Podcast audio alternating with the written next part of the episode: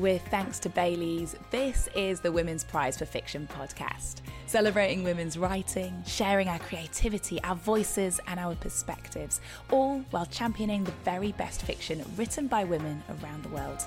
I'm Vick Hope, and I'm your host for season six of Bookshelfie, the podcast that asks women with lives as inspiring as any fiction to share the five books by women that have shaped them. Join me and my incredible guests as we talk about the books you'll be adding to your 2023 reading list. We're doing a live podcast recording this evening. So we are in Bailey's HQ. Bailey's are, of course, our wonderful sponsors. And I've got a wonderful audience in front of me. You know what? If you want to laugh, if you want to cheer throughout, it's lovely to hear you. So go for it. Don't be shy. So for the podcast, can you give me a whoop? Louise Minchin presented BBC Breakfast for almost 20 years, lighting up TV screens across the nation and negotiating that delicate balance of being both someone who can ask difficult questions to those in power and someone you'd actually want to have breakfast with.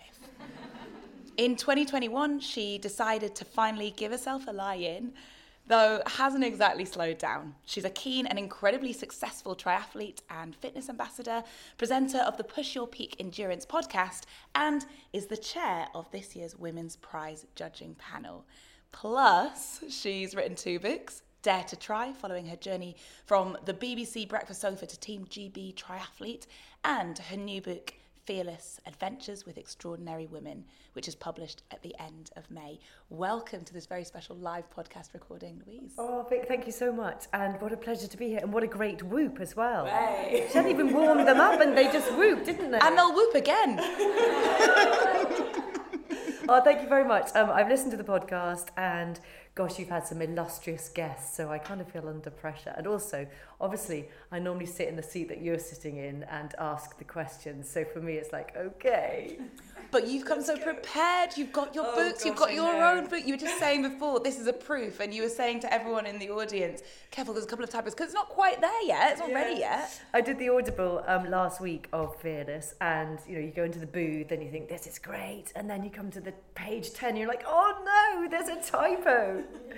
So that typo is gone, and there are a few others as well. But you just anyway, it's it's a really exciting time, but also you know you just, you want to be everything to be perfect. Yeah and uh, hopefully it will be. The Audible book is, I've corrected all the typos in, in that one. Well, you notice when you're reading in that way, yeah. when you're reading aloud, you, you kind of consume it and put it back out into the world in a different way. But also, I suppose that thing about reading out loud, and you'll do this as well, like there would be mistakes, for example, on, on auto cue when I was on BBC Breakfast, but your brain just makes them right.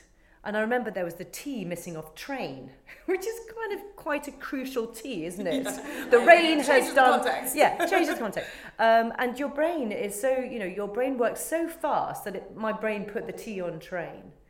And there was one one really um, alarming moment, and it kind of gives me sweaty hands even thinking about it, where um, we're going. It's sort of I think it was six o'clock, maybe it was it would be seven o'clock in the morning, and I'll know why I know that time because oh, we're just going to the headlines and you've got that countdown and you've got, you know, the clock that you probably heard on BBC Breakfast is make a special sound and the boom booms, doesn't it? We're just ahead of the boom booms.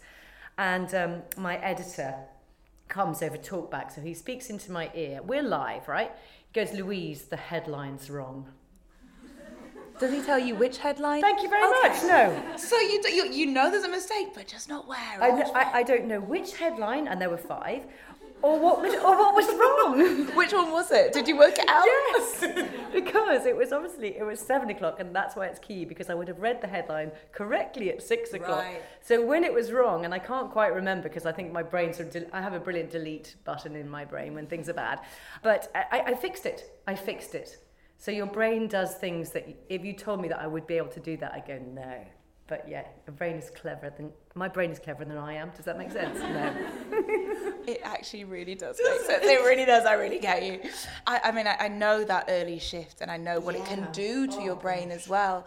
Um, and personally, my reading habits really changed when I moved from doing a breakfast show to now doing a drive time show, and just being less of a shell of a woman, like just right. having a little bit more energy. Talk me through your your reading habits over those years into gosh um, so i um, we'll come to i was i love reading. I'm a complete bookworm voracious reader when i was a child. And then bbc breakfast came along and I'm reading for work, so I would get up at 3:40 in the morning and I'd get a pay, you know, maybe 40 pages A4 of briefs, so 12 different interviews, all to be read, you know, before six o'clock in the morning. And I became very, I didn't realise until kind of a couple of years in when I went on holiday and read a book on holiday. I became very fast, yeah. very, very fast reader. And I remember going on holiday and reading something in like one day. So, well, I finished that book. That's so disappointing. And I didn't realise that I'd actually speeded up. And what I found then was I, I really could only finish books when I was on holiday because I ran out of time. You know, you talk about being the shell of the person. I was always, you know, catching up with the news or catching up with articles or and then I had this growing pile because I was really lucky. I would get to interview incredible authors like Kate Mosse, for example. That's how I met her. That's how I became chair of the oh, Women's really? Prize because okay. I interviewed her on BBC Breakfast. And I had this sort of growing pile of the books that I'd get. And of course, I'd only be given the book maybe four days before the interview, so I would run out of time to read the whole book. And this pile of books, there was one pile of the books I didn't want to finish, and there was a pile of books that I really wanted to finish, and it just kept growing. And then eventually I'd have to like move it out, or else it would really depress me. But I like go all those really good books, but I haven't got time. So I've now got time, and it's been fantastic to be able to read. And being able to read um, as chair of the judges for the Women's Prize for Fiction, that this is a whole other ball game when it comes My to gosh. speed reading. Because how many did you, did you have? About 70 I think we got to 75 because yeah. I think because of COVID, there may have been more, you know, people were writing a lot during COVID, weren't they? So um, 75, I think, was probably more or less how many I read and that's just your allocation. That's just my allocation. So you get this big box and it just arrives in the post. This massive box. I lived in this tiny little flat when it arrived and those books had to stay in that box. I didn't have enough shelf space for it. And that is all of the allocation. So there's maybe like a hundred. Yeah, my, mine arrived in, in sort of bits actually. Yeah. But then I forgot one box. I was like, oh, I've done so well. and I went upstairs and I was like, oh, there's a whole nother box with 20 books in it or something. And then I, I did I did have... I, because I, I spoke to somebody, I said, you know, what, what about this? I said, the first thing said, have you got space in your house? It's a crucial question. it is a crucial question. I laughed at it at first, but no. No, and luckily I just, I just, we just done this room where we put bookshelves in and they were empty. So I put them all in the bookshelves and I colour coded them because I'm is that when you sad? Nope, because okay. I did the same. Did you? well, it wasn't colour. It was um. It was. Or was it height? Was it height? No, at first it was height, and then it became red, not red. Yeses. Oh yeah, yeah, yeah. The... Exactly, exactly. So I had the those have been those have been red. Those are I read some, but whatever. But yeah, all these different coding systems. If anybody moved my books, I'd be like, don't do that. It's a really sophisticated coding system that only I know about. But it was amazing. How have you found delving into so many worlds? Because I mean, we all have genres that we prefer, mm. that we don't like to engage with as much, but but you you're thrown into this world of just reading everything. I just absolutely loved it because I'm, I can see some of the books that are over there behind us on the bar. Look at that. The long list is out. I I loved it because exactly that. It made me read things that I wouldn't necessarily have chosen, would never occur to me, have picked up or whatever it was about the books, it, you know, I, I wouldn't have chosen some of them. And they have been absolutely, they've opened my eyes, they've moved me. I, I've cried quite a lot, I've laughed. They've been utterly brilliant. And I think that's an incredible experience to be able to just be made to do it in some ways. And I don't, I think it will change me forever, my reading habits actually. I'll probably read the long list every year now. it's a beautiful long list, everybody.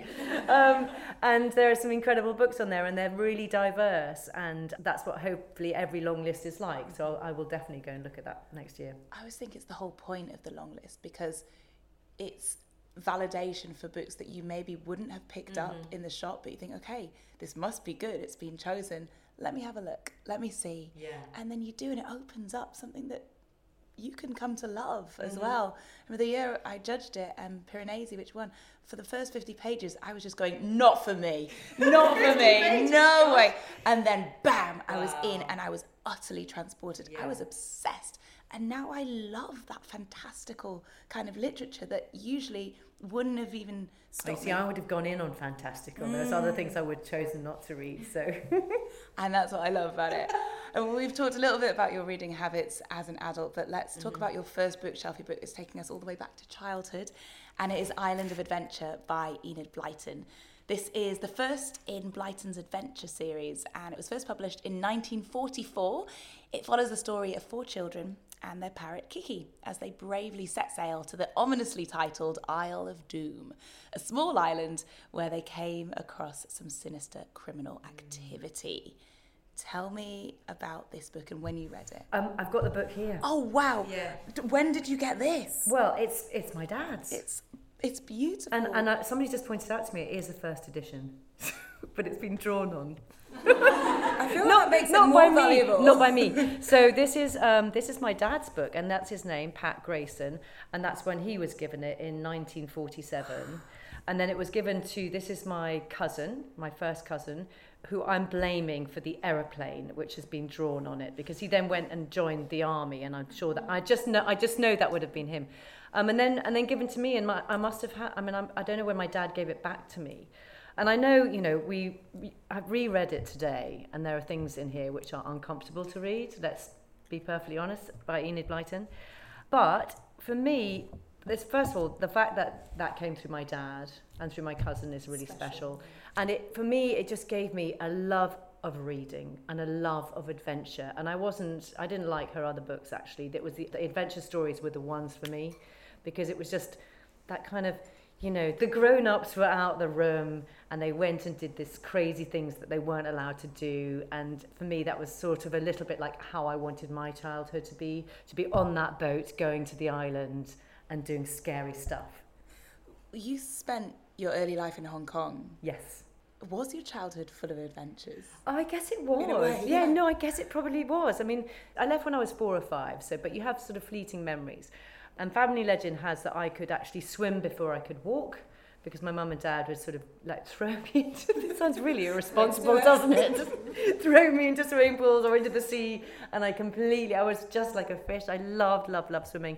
And I remember one uh, the one thing I do, do remember and I think it is a real memory was we lived on a tower block, um, like really high up on a tower block, like 15th or 16th floor. Um, and there was a typhoon and it, and the blocks were made to sway with the wind because otherwise they would fall and we I do remember being in the bath and the bath water actually moving. I think that's a real memory. But yeah, I guess maybe that has fed through my whole life and I'm still a really passionate swimmer, so that would come from there. And you were in Hong Kong because your father was a British Army major. Yeah, yeah he was ex- oh, gosh, you're good. yes, he was. Well, what was it like growing up in a military family? Because you, you mentioned your Um, cousin as well. Then. Yeah, so he left shortly after. I think he left when I was about eight or something. So I do have memories of him being all dressed up, you know, in his uniform and being really smart and and all the rest of it. And actually, you know, it's a really important part of my family history actually, because not only was my father in the he was in the Irish Guards, uh, so was my grandfather, so he'd followed in my in his father's footsteps, and then my brother was as well. I mean, I don't quite know why I didn't do it because I would be I would have loved it. I would have loved the kind of you know, being part of a team and kind of being pushed, I suppose, in some ways. So it runs through our family as a strong theme, actually. My father, my grandfather, my brother, very proud of it. Yeah. Well, I mean the the plane that's been drawn. Uh, yeah, that, that is Yeah. definitely my cousin. I mean, it, he's, not, he's not an artist, is he? Oh, I, I can tell it was a fighter jet straight away. Okay, there you go. But you said that this book has been passed down. Yeah, and I think that's important that? important. My my parents they read to me when I was a child. I remember that very very vid- vividly, and I've read to my children, and then hopefully, you know, that p- gets passed down generations. And I love books that have been given to me. We'll talk about one later. The Salt Path, given to me by a friend. I just think. And you know, for example, with the long list, there are books that I'm giving to people because I'm like, you need this in your life. I just think it's a really precious thing to do. I must have got this off my dad a few years ago, but I think I've got four of them or something. It does feel so special. I like the sound that it makes, even when you touch the cover. I wish that we read books in a different way. I wish that when you read books, you kind of wrote notes in it. Do you see what I mean? Yeah. Because I'd love to know, you know, when, oh my gosh, I've got are some- underlined bits.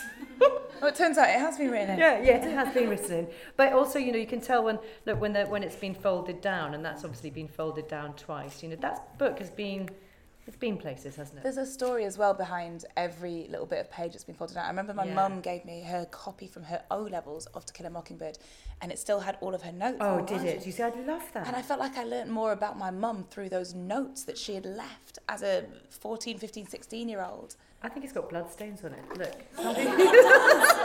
What do you think? That's blood. Or, ch- or possibly chocolate. I don't know. I mean, knowing me, I've probably fallen over. I don't know.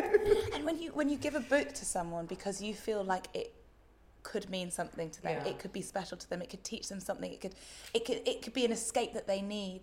That says a lot more about your relationship Yeah. than anything else. It's a really precious thing. Um, I know. I mean, I know that dad, my both my mum and dad would have read that to me, and I just, you know, it's yeah, it's a really special thing, and a- I, something I'll never forget. Well, Thank you to them. We touched on this very briefly, but Blyton has been the source of some controversy in recent years. How do we reconcile the writer and the work? Does it change how you read a book? Now, you said you read it just today. I read it today. Yeah, it does. Mm. I think it does. And of course, you you know, I'm I'm reading it with 21st century eyes, and she wrote it in 1944. So, you know, and there has been talk, hasn't there, of them of Hachette actually going back to rewrite it, but I don't think they're going to. Mm. I think I might have read it a little bit with my children actually, but we never read them. So I think maybe you know maybe that's where it needs to be. It's in my memory and and maybe that perhaps where it needs to be. I'm not sure. I it's really hard, hard. it? It's really hard. And the same But you definitely. I mean, I read it today and I was like, okay, I'm Mm. not comfortable with this, and I'm not sure. You know, she would she wouldn't write it now. I'm sure. Do you sort of mean? The same goes for so many art forms, you know, Yeah. film, television. Yeah. Um, do we remake all those shows? Do we leave them where they? And will in 50 years' time or 25 years' time, you know, our future generations, my children's children, look back and go, oh, I can't believe they wrote that. They're like, Grandma, what are you doing? Yeah. I mean, do you sort of mean? yeah, completely. I mean, I just, I mean, for example, if you look at one of the, one of the things, and I know I can't pick a favourite or anything, it's not a favourite, I'm just mentioning it, uh, from the Women's Prize. If you look at Pod and the way humans treat the ocean and animals in the ocean, and I think it's a real game changer, that book, and it's really deeply shocking, actually, but in a kind of like call to action way. So, you know, you can see how things change, and change is a good thing. It is a good thing. So maybe in 25 years' time, somebody look at my book and go, oh my goodness, she did what? A triathlon? it's time to talk about your second book, Shelfie book, which is The House of Spirits by Isabel Allende. Originally published in Spanish in 1982, this multi generational family saga explores the political and social upheavals of post colonial Chile through a magical realist lens. It was Isabel's debut novel and started life as a letter to a hundred year old dying grandfather. Although it's now considered a literary masterpiece and translated into over 20 languages, it was initially rejected by multiple publishers. What do you love about it? So I would call it, as you probably would, La Casa de los Espíritus. See. Okay. um, so the reason I read this book was because I went to St Andrews University and I studied Spanish. And I was really bad at Spanish when I was at university because I didn't turn up for lectures, which is probably, I mean, that's a bit of an admission. But and I have told my children this, right? But they luckily they're not as naughty as I am, or was. Uh, so, um, and I studied Spanish, and I was very lucky. I got an opportunity to go and live in Latin America for a year, actually in Buenos Aires for a year. There was a scholarship um, which had been offered by a company in Glasgow for one student. It was an, it, it was an exchange, exchange student. So I was going to go live in Buenos Aires, and then somebody from Buenos Aires was going to come and live in Glasgow. Who got the better deal? he did, obviously. Um, anyway, so I so I was really lucky, and I went out to uh, Buenos Aires. And the key to me not turning up for lectures was I turned up in Argentina. I mean, if I'd gone to lectures, I would have learnt a very Castilian, so a very Spanish, European Spanish, right? Um, Argentinian is, I mean, virtually a different language, It's isn't it? It's like Spanish with an Italian accent. It's like, che boludo, ciao bella. No tenía idea que hablaba así. I used to live in Buenos Aires as well on my year abroad studying Spanish. Oh my gosh. I should have known this. I feel terribly ignorant. No, no. I was when I read this, I was like, I'm obsessed. Yes, we have the same. So, so you will have been through a similar experience yeah. whereby I landed in uh, like 3 a.m. in the morning. I got delivered to uh, again. It was a it was a tower block on the 17th floor again, and literally the next day I started my job. My job was in, a factory which was actually way out of Buenos Aires, so you'd have to go and get a bus, and it was quite complicated to get to. And I arrived there, and they literally said to me, "Right, okay, Louise, Luisa." they could never say my name, Louise. They thought I was a boy. So, Luisa, what would you like to speak? Would you like to speak English or Spanish? And I looked at them, and I was like, "Oh gosh." I mean, I hardly understood that they said that to me, by the way. I was like, well, I've traveled 7,000 miles to learn Spanish, so let's say Spanish. So I said Spanish. Um, and then the other thing they said to me, um, would you like to be paid in dollars or australes? Oh, at what point? At what point? Okay. Very good question. okay. So I went, gosh, I'm not really sure what australes are. I think that's your currency, but dollars. It was at a point when they had hyperinflation. Yeah, when it was pegged to the peso. Yeah, yeah, exactly. So it was hyperinflation, and it was an extraordinarily terrifying time for them to live through because literally, I would go to the supermarket and I'd, let's say it cost me, my whole shop would cost me £20 one week. And I'd go to the supermarket, so 20 australes one week. I'm just making up the figures, right? The next week I'd go in and it would, same shop, 45. Next week, 100. It was just utterly destabilizing and terrifying for people. And because I was being paid, you know, technical issue by Glasgow, I was on $100 a month, and $100 a month just got more and more valuable. It was utterly unbelievable. And if you were, um, if your uh, if your surname began with A in the alphabet, you would get paid first, and you'd take your australes and you would run to the exchange and change your money into dollars as quickly as you could. And of course, people at lower down the alphabet got a worse exchange rate. I mean, it was. I mean, I don't know what it was like when you were there, but it was it was really you know, I was a very lucky person, and to see this happening was just very Mind disturbing. Actually, I found it fascinating. A, how young democracy was, and how um, suspicious people were of, of any sort of power, and then B, it was yeah this hyperinflation. Every menu was written in a marker that you could rub away because it would change. The price of everything would change every single day, and people were keeping their money under their bed. They weren't trusting mm-hmm. the banks. How could you trust the and they took away all the savings when I was there. They just took all their savings. Gone. And it stripped away this entire middle class, which is why when they were protesting in the Plaza de Mayo, it was women with their, their, their pots and pans to say, this is what we used to be, and look at us now, like what's happening? It was confusing. What did you take away from that time? Oh, we haven't talked about the book. Sorry, we haven't talked about the book. so the book. Um, so so being not very good at Spanish, I was like, right, okay. First of all, I, I was sort of dropped in and immersed in this world where I remember just literally being inundated with this noise that I could kind of get one word out of ten. Um, and then I, I basically learnt by sitting down with A Hundred Years of Solitude with a dictionary, which is a, a dense book, isn't it? Oh, it'll take you a while. Yeah, it'll with, take you a while with a read like that. dictionary, and I read it from literally the- all the pages. And I remember watching telenovelas, so soap operas. They are. I mean, they're so brilliant. Aren't they brilliant? It's so There brilliant. was one about a nun. Did you watch that one? You probably. I mean, you were there years after I was. Uh, I mean, there was a, religion came into them a lot. A lot of religion, a lot of sex combined. that was the general vibe.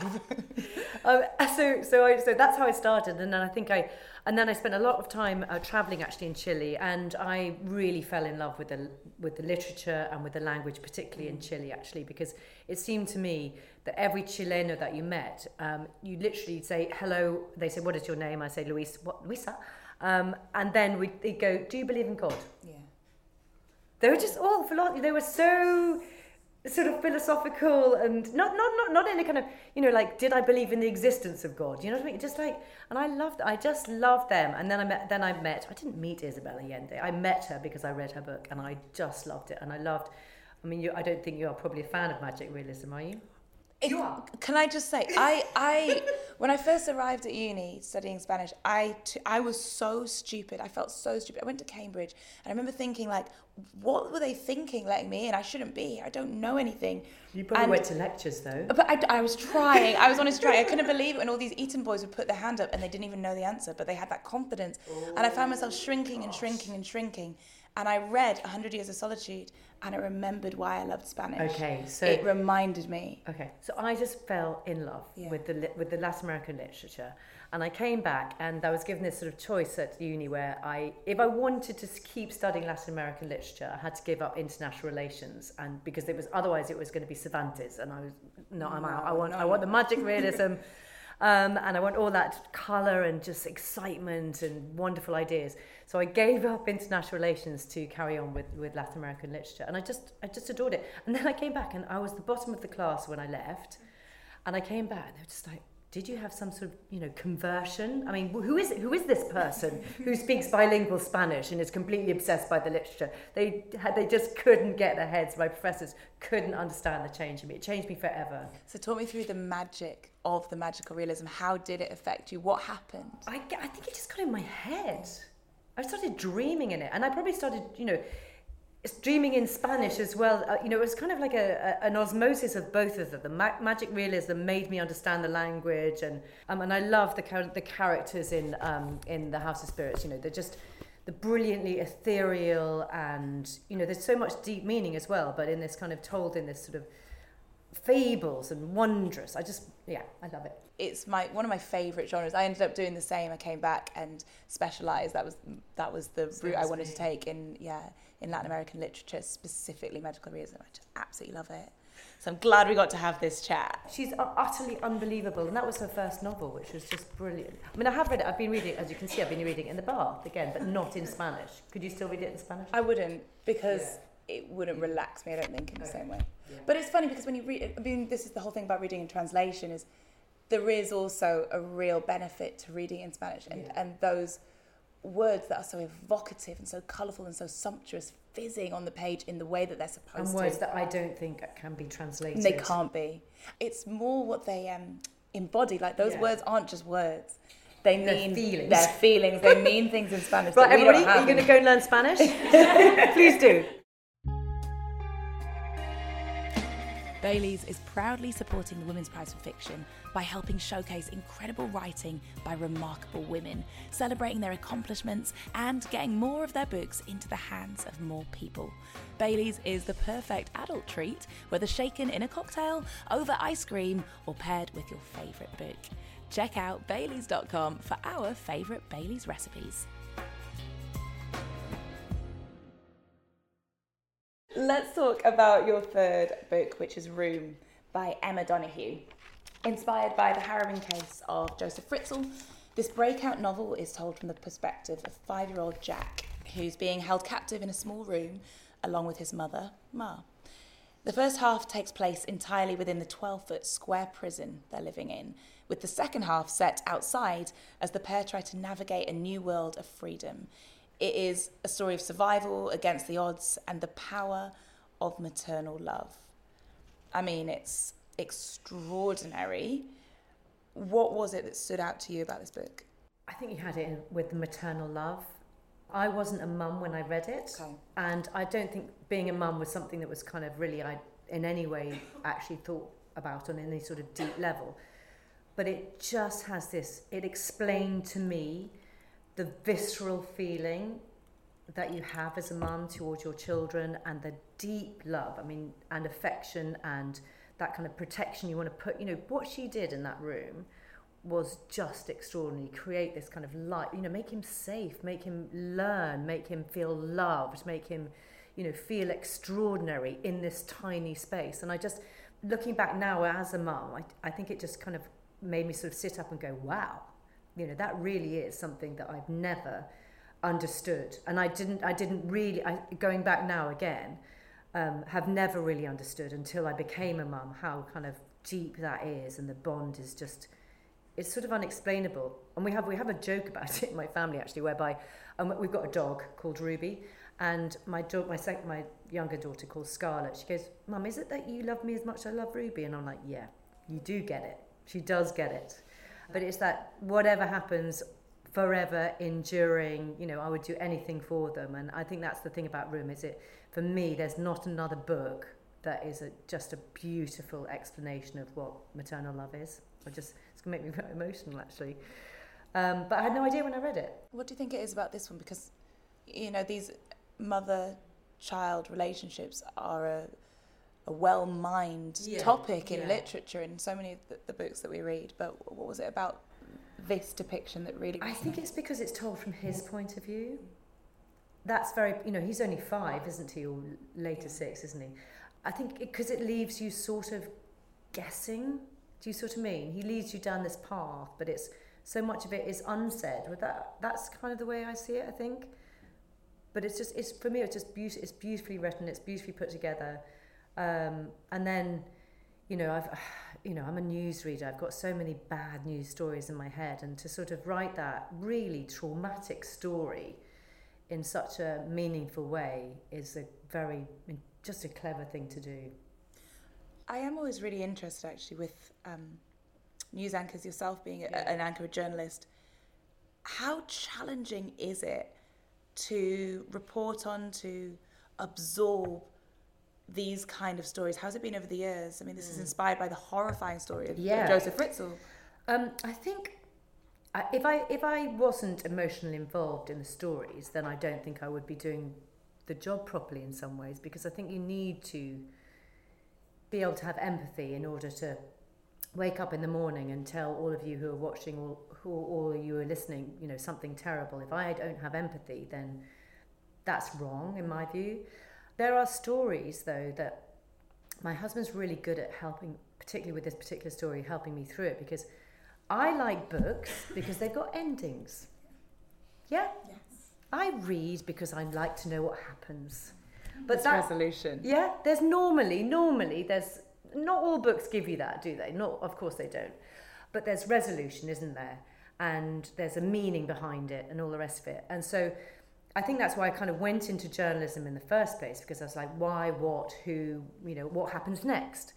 And it's the stories where we don't know what's happened next that I particularly find really difficult to leave behind, and Madeleine McCann being one of them. Um, I was there in the newsroom that day that she went missing, and I still see it now, sitting, you know, in this tiny room, and you know, the grey sofas and all the rest of it, and they were going, "This girl, this child's gone missing," and you know, what do we put it in the news bulletin, which obviously we did. And I, I have children of a similar age actually, and it was just for me, it's stories without ending that I found find really difficult. And and that's that's human, and of course it is because we don't know what's happened to that little girl, and you know their family. It's been the destroyer of so much of their hope and hope for the future, hasn't it? So, and then the, there's another one as well where it was the Manchester bombing, and that happened. Um, you know, I moved up to Chester with Salford, to Salford to Media City with my children, etc. Had Mia, my eldest, not been doing GCSEs that month, we would have been there. She kept saying, "Can I go to the Ariana Grande concert?" And I was like, "No, you can't because you're doing your GCSEs." But I haven't got one that day. I was like, "You still can't." So we would have been there. So it felt very much in our kind of backyard, and you know, uh, you know, I would have been the person who'd been standing, waiting, because I would have been like, come on, we need to go, I've got to get to work, or whatever it is. So that felt very, very, very difficult as well. And I had to be there in the morning, you know, knowing that something horrific had happened behind me. But again, telling the audience gently that, you know, when I know there are children waking up listening to that, and, and somehow it's the not knowing again, which is difficult, isn't it? We didn't know what, you know, how many people had been killed. And to be able to tell the audience that gently is by the thing I took most seriously, I think, to tell you know to tell people, kind of hold people's hands while terrible things are happening that are unexplainable. And when you go home from a day at work where you've had to tell people terrible things yeah. that are unexplainable, and you have two children, how oh, do you oh, explain gosh, to them that terrible things point. have happened that are unexplainable? I don't know. I don't even know how I've done that. I don't know. I'd probably in the same way. I think because of what I do or did, they are quite robust. You know, they are. Uh, so yeah, I just guess in the same way, really. It feels like gently. something, yeah, gently. That well, this is something that re- resonates in this in this yeah. book because, in spite of the darkness, in spite of the horror, there is this power and this love, and that to is the light. To tell a different story. Yeah. That's it, isn't it, in the book? Do you see what I mean? Yeah. There she is, and she makes up this extraordinarily big world for them. Just so much horror going on, and she just decides to tell him a different story, which again is to her cost when she comes out, actually, isn't it? But it's yeah, it's an extraordinary thing. Well, on that note, we move on to your fourth book, which is The Beasts of Clawstone Castle. It's a bit of a gear change here. have you read this one? Well, this this is from a long time ago, and I've, I, I like have memories of it. You read it? I think so. I think it was read to me. Yes, yes. I think it was read, read to, to, you. Yeah, this is by Eva Ibbotson. Um, another book about a children's school holiday adventure. Yeah. This time, our protagonists, two children called Madeline and Rollo, enlist the help of some friendly ghosts while staying in a Scottish castle. And lots of twists and turns follow. On the surface, it is a humorous fantasy story for kids, but it does also raise interesting issues around animal experimentation, cosmetic surgery, and the destruction of the natural world. Which are big issues. Which are big issues. When you read it, were you aware of them? Were you aware what was happening, or were you just, you know, were you a child? No, so I read it to slash with Scarlett. Right. Okay. Okay, so I'd not read it before, and we read it. So she's now 18, so we must have read it when she was about eight, and it may have been, maybe it was a school thing, or maybe we just picked it up. Uh, we both have a slightly ghoulish imagination. Okay, we like the gothic. It's just a great, just it's a great adjective. Very ghoulish. Yeah. we, like, we like a bit of gothic. We like a bit. We like a bit of in our books, not in real life. Uh, we like a bit of darkness, and I just think we sort of bonded over this book, and we were honestly were obsessed by it. So I think you know, like she'd read a bit, I'd read a bit, we'd read a bit together. I remember, I can remember exactly where where it is and all the rest of it. And, uh, and we got through it. Yeah, I think I probably was aware because I was the adult Yeah. and she was the child. But we still, you know, we still talk about it. We don't talk about the bad bits. We talk about the, you know, again, it, for me, I guess what it is for her in some ways, it's her version of that adventurous, childish, go and do stuff, you know, be slightly scared, but it's all going to be okay in the end. We loved it. And she's become, she's become a very good um, dark writer. Oh, She's a she? really good writer. Oh, yeah. so, so she's enjoying putting pen to paper as Yeah. well. So brilliant. she, um, uh, so much so that um, at school, I laugh again. Uh, um, I, I got taken aside by her teachers, going, Louise, Scarlett writes some very dark stories. I'm like, social services. yeah, yeah. They're like, yeah, they, you know. And I had to have a word with her and say, look, I love your dark stories, but every now and then, just to make the teachers happy, put in a happy ending. She's like, really? And some, some, we did have some, uh, something, I won't say what it was, but something very traumatic did happen to some friends of ours. So actually, you know, she was expressing in writing form what was, what had happened. So yeah, so we, so Scarlett and I, and we still, you know, again, we were only, I said, I think I might put this book in. She said, oh, please do. Should we read it again? So we may read And it again. She's 18 She's now. as well. I love that. I, but this, this, she remembers this book. It means something to her. The time that you spent together reading it means something yeah, to her. really does. And she wants you to remember that and to, to celebrate that again. Yeah, and that's where we. So we have a, we have our own cinema club. Me and Scarlett. The other members of our family, my husband and my daughter, are not involved in it. We go to the cinema. Exactly. I mean, occasionally join us, but you know. But so that so that so you know you've got I think with the, with my children it's, so important to find something that you you bond over or you love together and this for me and Scarlett was really really key. And did you read to your kids right from the beginning? Was that time that you carved out? I did read to them, yeah. Why is it so important to you? I think because I was read to, I think it's such a you know such a privilege that I was read to that I kind of want to wanted to pass it on, and I want, you know, for me I find escapism in these books and you know, going and exploring other worlds, and I just. I wanted them to have access to that, and actually, they do both read. They don't always read, but they do both read, and I love that they still do that because you know you can say, oh, this generation don't read, or all they're doing is looking on TikTok. You know, there's a lot of that. Don't get me wrong, but they do both find solace um, in books, which is great. I remember, um, yeah, my, my parents always read to us, and there's two sort of memories that stick out. One was that we went through the entire Harry Potter series with my dad, not realizing that it was Hermione and not Hermione. Oh, I think I did that bit until I listened to Stephen Fry. he just read them all. He did all the voices well. and Oh, sometimes it's if dad was working, mum would try and do it. We're like, no, but you can't do the voices the same. But when mum read to us, if she was ever tired, she would start to drift off, and as she drifted off, she would she would go from English to Igbo, which is her mother tongue. So she'd be like, and then Harry said, "Ila disika," and it would just it would just change. But but it was a really special time, and all of me and my three brothers, all six of us, would sometimes sit. We didn't have a TV, but we'd Yeah. sit and and listen to my parents reading, and it was how we finished most days, and it was really. I did as much as I possibly could. I did do that, and again, it's that kind of moment, isn't it, where you've just got a bit of time out from everything else, mm. and if you can find a book that you both enjoy, I tell you what.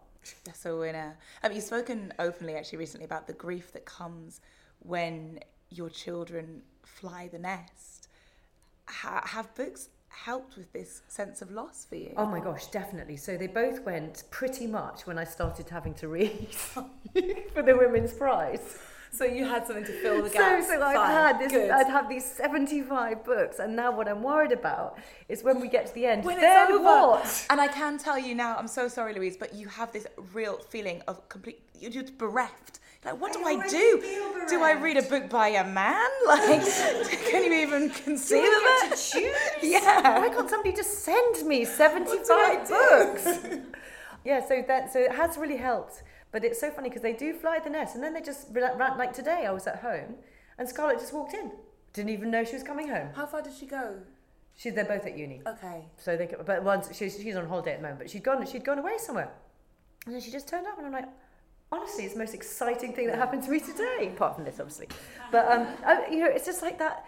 I expect she probably did it on purpose. She probably didn't tell me, so she knew I'd be going, oh my gosh, you're back! How exciting! What can I do? Can we chat? really annoying. Can I come and have my soup in your room?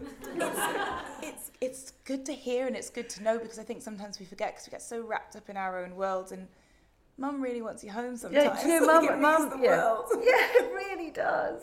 Um, and so anyone listening who's in a similar position, do make that time Just because turn up. there's nothing like that excitement. Um, it's time to talk about your fifth and final bookshelfie book today, which is The Salt Path by Raynor Winn.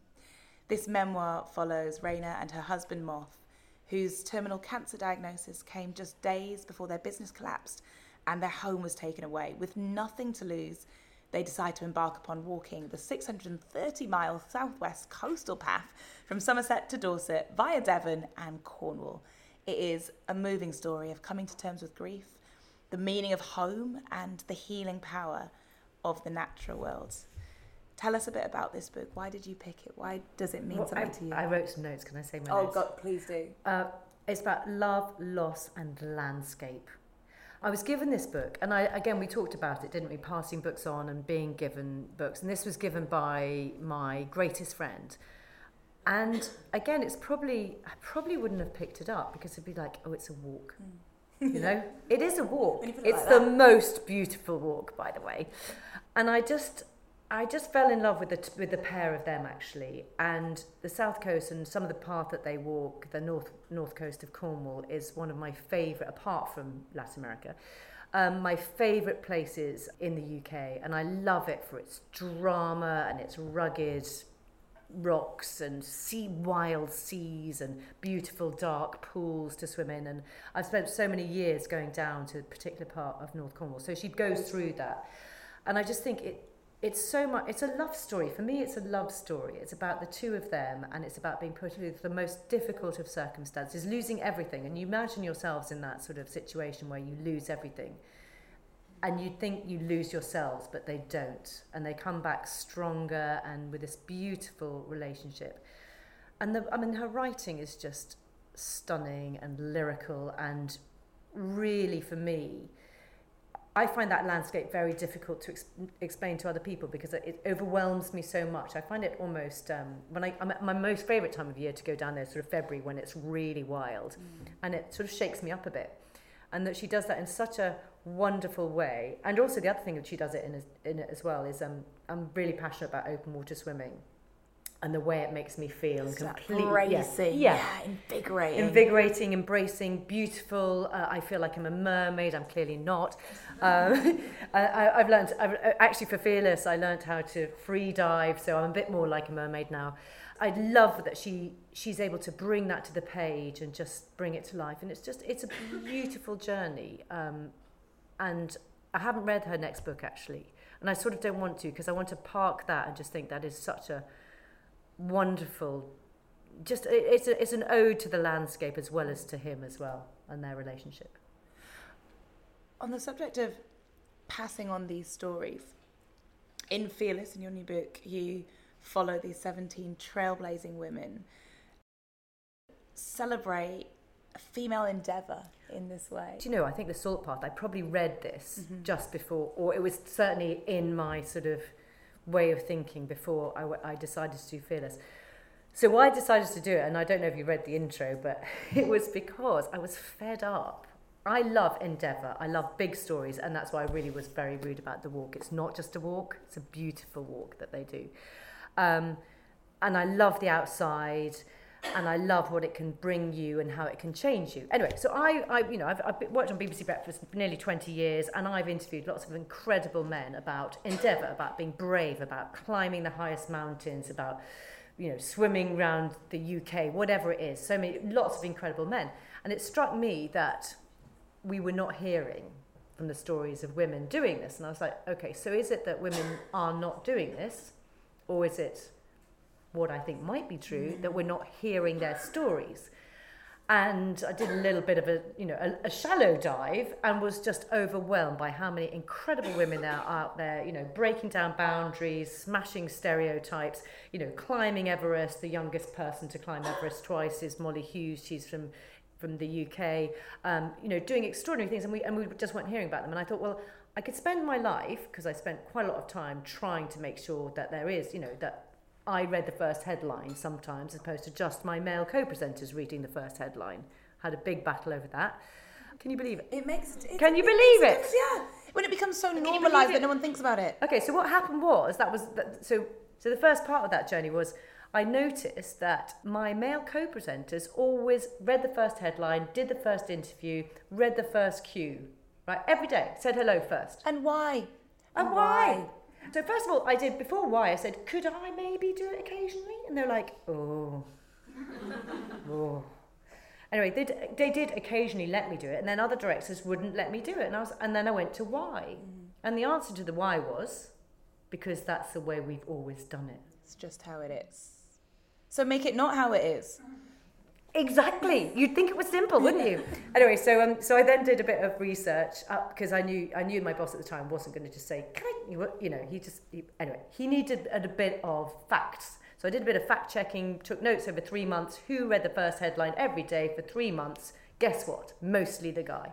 Anyway, I took that to him and we changed it. But what I was most annoyed was, you know, several years later, I started noticing that the same thing, that thing about the women not being able to do this, their stories not being told, was happening with my favourite part of the programme. My favourite part of the programme was those all those adventurous stories of brave, intrepid people. And rather than ask why, I just thought, let's just cut to the tell their stories. Because you could spend, you know, I could write a whole dissertation on the why. And I did that when I, when I was at university. I went to Spain and did a dissertation on uh, the portrayal of women in the media in Spain. And things have changed enormously since then. But actually, you know, I'd rather go out there and celebrate these stories. And that's what I did. Went and go met amazing women and did crazy things. What sort of crazy things? What sort of women? just a couple. Just, Just, just a couple. Just a- Uh, uh, we'll go. We'll go. Yeah. So one crazy thing. So one one of them is called Kath Pendleton, and she's called the Merthyr Mermaid, and she is a, an ice swimmer, and she swam the most southernmost mile in the Antarctic. So she swam a mile where there were orcas swimming, and there were leopard leopards seals feasting on I don't know what, not her. Um, but anyway, she's an incredible woman, and um, people, she would say, "Look, I don't look like an athlete, but she's an incredible athlete. If I went in that water, I would have, I would probably be hypothermic in two minutes. She's there for three, 35 minutes. We went free diving under ice in Finland because why wouldn't you?"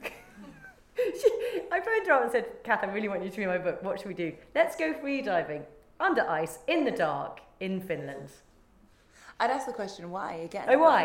Because why not? Why not? Why not? Um, so that so she's amazing. There's another.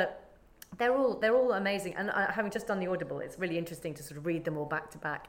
They're all got so many different things to say. Uh, one of them is Z Alema, and she is she lives in London. She is black Muslim. She wears a hijab. She works for the NHS. Was a neonatal nurse, and she wants to be the first black Muslim woman to play rugby for England, and she will. And if she isn't, somebody will because of her. And it's for me, it's about representation, and for her, you know, for her, her story is like, I want to do this so other people who look like me, who might be of the same religion, think that they can do it too. She, for example, here, you know, she would she would be voted woman of the match. She'd go into a bar afterwards. She doesn't drink, does she? But would still keep turning up, even though there are all those different things which might have dissuaded her from doing it. So she's amazing. There's lot. There's so many of them, and they're all the one thing the key is key to all of them, I think, is that they are all incredibly modest. Mm. They don't, you know, that, and that's why it needs to be done for them. I need to go, look, these are amazing women, read about them because they, you know, they're not out there going, I've just become the first person to blah, blah, blah. They're just getting on with their lives, doing incredible stuff, and not necessarily shouting about it. Well, we're not really conditioned to shout about yeah, it as women, so we need to, Yeah, so we need to do the We shouting. need to do it for one another. Yeah. So that's what it's a big shout. It's a big shout. And you know, you, yourself having moved into triathlons, what is it about endurance and challenging yourself that you love so much that you're so fascinated about? Clearly, that's a good question right now because this will go. I think I will have hopefully by the time this podcast goes out have done the London Marathon. Right now, I'm wondering about all those questions. Why would I? It's so hard. You're gonna do it. Do you think you're gonna do it? I'm doing it with Mia, who's my 21 year old. So yeah, hopefully we will do it. Um, I just think for me, it was at the time when I started, it was a lot about taking control actually, because you know we talked a little bit about not reading the headlines. You know, there were a lot of things that I was fighting against while I was doing my job, and not only that, but that relentless bad news all the time, every day. So I think for me, exercise became a safe space away from all of that then I did some competing and that was brilliant and I loved it and I you know I, I do myself down here I did I did I competed for my age group in world and European championships which is seems a little bit crazy even though I've done it and then I sort of moved from that into just being outside and being like they are in this book in the salt path just a small part of our incredible world and really insignificant that's how I like to feel and challenging myself yeah. and challenging myself and knowing that I'm going to have to get over this mountain or these sand dunes and there are just my two feet and we're just going to have to do this. And sometimes that feels really hard and really dark and all the rest of it, but it gives me so much power in other parts of my life where I just think, yeah, this is hard, but I've done hard things. So let's just get on and do it. It puts a lot of things in perspective, doesn't it? When you feel, it's almost like at once you feel so small and also so big. Yeah, small is, is sort of good, yeah. but yeah, the world is big and beautiful. Mm-hmm. And, and we're just a very small and really. Ex- it sounds weird, doesn't it, that I'm small and insignificant makes me feel it better. Makes feel it makes me feel yeah. better. so yeah, so that I've I've loved and more outside the better. Yeah, so at the moment it's that I'm focusing on the marathon. I don't quite know. I've got a few ideas. Something will come up. Something else will come up. Well, in the meantime, uh, I have one more question to ask you and I think it's the toughest. If you could have just one book, oh my god, from your list as a favourite, Louise, which would it be and why? I think it would be The House of Spirits, and I think it would have to be in Spanish. Because I, it would certainly tax my mind. I def, would I be allowed a dictionary as well? Of course you can. Okay, good. That'd be really helpful. I'm giving you two books, but one of them is the dictionary. it's the dictionary. It's I think I take that because I think it's got so many levels. I think it's it'll remind me of when I had a big change in my life when I decided that I was no longer going to be a waster. I was going to get up and do something with my life. And I think it remind me of incredible times. I mean, if I could have my life again, I'd probably take the whole family and go and live in Latin America if we could, in Chile. So yeah, I think it would be that, and that, that's really surprised me actually. I wouldn't it's have funny, said that earlier. When you put on the spot, sometimes uh, having just ha- you know yeah. told these stories, relived these moments, you think actually that was formative. It's the book, but it's also the time that I read that book, and it sounds like that is a book that shaped you. Yeah, it did. You. It absolutely did. And I'm going to go and finish it off in the bath. Look, I love how crinkly Can you see where I've got to? yeah. Do you read in the bath? I do. Yeah. Oh, I am a terrible with my books. I write in them, turn the page down, read in the bath, everything but it means that they're loved. Yeah, it's beautifully loved. I'm going to have to find it. I'm going to have to source a Spanish copy. Well, Louise, I have loved having you. Honestly, like just the best. It's so lovely to meet somebody else who spent a year in Latin America and loved it. It doesn't happen all the time, but I feel like you've taken us on some real journeys, uh, some real gear changes, and just some brilliant books that we can go away and press into the hands of others as well. Like you said, there's something really special about that. Yeah, absolutely. And I mean, the Salt Path again, I think it, w- it was a close choice between that and the House. Wait, you're adding another book to your I've added it to the I can see what you're doing. I'm just going to see what you're doing. There, it's, it's a little book, it's fine. it's okay. For you, I will allow it. Thank you so much, Louise. And thank you as well to our wonderful audience here at Bailey's HQ. Give yourselves a. Hey.